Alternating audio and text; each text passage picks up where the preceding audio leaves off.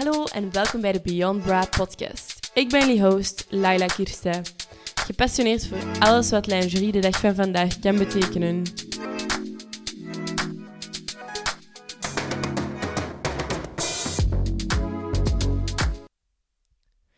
In deze aflevering gaan we het hebben over dennenbomen en hun relatie tot de lingerie-industrie.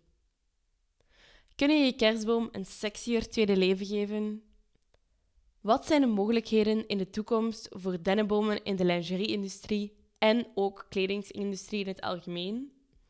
In deze aflevering kom je het allemaal te weten. Voor deze kerstaflevering heb ik een aantal mensen uit de dennenboomtextiel, lingerie sector gecontacteerd. En ik vooral um, ja, internationale bedrijven, maar jammer genoeg door deze drukke periode um, ja, heeft er niemand geantwoord. Maar kijk, in het leven loopt soms niet alles hoe je het wilt. Maar uh, dat houdt mij niet tegen om een fantastische kersteditie te maken. Dus ik ben jullie expert vandaag, um, Laila. Nee, nee, nee. Dus ja, laten we eraan beginnen. Woehoe! Wisten jullie dat dennenbomen de meest gekapte boomsoort ter wereld is? En daarmee ook de belangrijkste bron van hout? Jaarlijks worden er in Europa zo'n 600 miljoen dennenbomen gekapt. En een dennenboom is meer dan alleen hout. Diegenen onder jullie die zelf een echte kerstboom thuis hebben staan, zullen het al ondervonden hebben dat die boom heel veel naalden verliest. Dennennaalden vormen 10 tot 30 procent van het geheel. En tot recent werden de dennennaalden gewoon gezien als restafval. En werd er niets mee gedaan. Maar wat als we deze onbenutte grondstof zouden kunnen omzetten tot textiel? Dit is gelukkig mogelijk en het Franse lingeriemerk Duo Green, waar ik vandaag over spreek in deze podcast, brengt lingerie op de markt dat gemaakt is van dennenboomvezels. En wees gerust, dit ondergoed prikt niet. Ja, lingerie gemaakt van dennenbomen.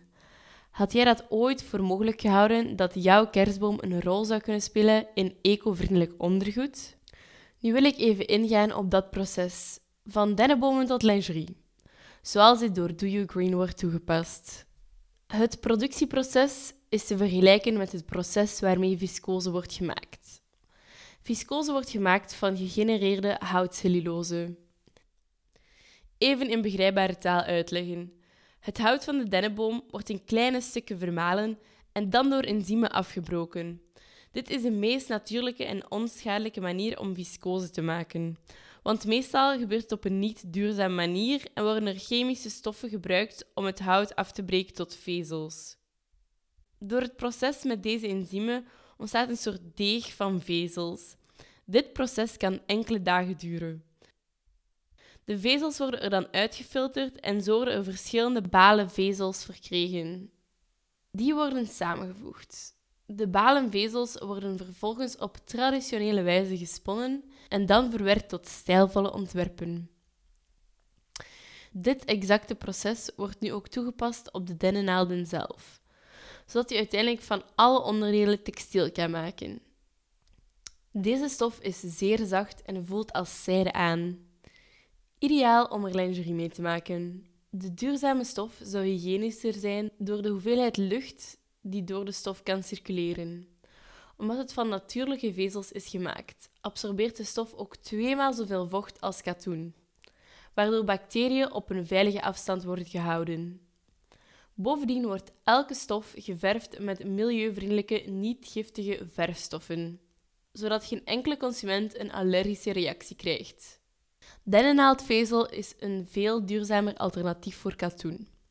Omdat de productie ervan geen landbouwgrond, pesticiden en 50% minder water nodig heeft om te groeien in vergelijking met katoen. De 600 miljoen dennenbomen die per jaar in de EU worden gekapt, zouden zo'n 80 miljoen meter stof kunnen opleveren. Daar kunnen heel wat lingerie-setjes worden uitgemaakt. Maar uiteraard kan dit ook nog andere toepassingen hebben. En daarvoor wil ik nog een ander initiatief bespreken, en dat is Forest Wool. De Estlandse Tamara Oriola, afgestudeerd aan de Design Academy in Eindhoven, is de oprichter van het bedrijf Forest Wool. Als onderdeel van haar afstudeerproject aan de Design Academy ontwikkelde Tamara een eigen techniek om van de vezels in dennennaalden nieuwe duurzame materialen te maken, zoals textiel, compositiematerialen en papier. Hoe is het allemaal begonnen? Tamara was gefascineerd door de verloren gegane toepassingen en ambachtelijke technieken van planten en andere zaken in de natuur. Deze zijn niet meer in gebruik door de toename van massaproductie in onze maatschappij. Zo is ook de dennenboom in vergetenheid geraakt. Niet het hout zelf, dat door grote houtverbruikers tegenwoordig in massa wordt gekapt, maar wel de andere waardevolle onderdelen van de boom. Deze oude technieken en toepassingen fascineerden Tamara enorm en zij ontwikkelde een techniek om onder andere textiel te maken uit deze dennennaalden. Hoe pakt ze dat nu aan? Allereerst moeten de dennennaalden verzameld en gedroogd worden, alhoewel dat laatste niet noodzakelijk is, want je kan ook verse naalden gebruiken. Tamara heeft daaraan de voorkeur, omdat ze dan ook etherische oliën kan extraheren. Als je eenmaal een berg naalden hebt, moet je ze breken, weken, stomen, kaarden, binden en persen. Uiteindelijk krijg je dan een lap textiel dat aanvoelt als een soort vilt. Dat kan dan vervolgens verwerkt worden om er kleding van te maken. Tamara verfijnde dus een eeuwoud proces dat roten heet en al sinds de middeleeuwen wordt gebruikt. Bij roten worden vlas, hennep en dus dennennaalden in water ondergedompeld. Daarbij lossen ongewenste delen van de plant op en komen vezels vrij. Tijdens dit proces komen uit de naalden ook etherische oliën en natuurlijke kleurstoffen vrij. Hoe duurzaam is deze werkwijze nu? Een quote van Tamara. Ik haal de vezels uit de naalden, waardoor er geen chemische processen aan te pas komen, die je wel ziet bij andere cellulose-genererende stoffen als kunstzijde of bamboe.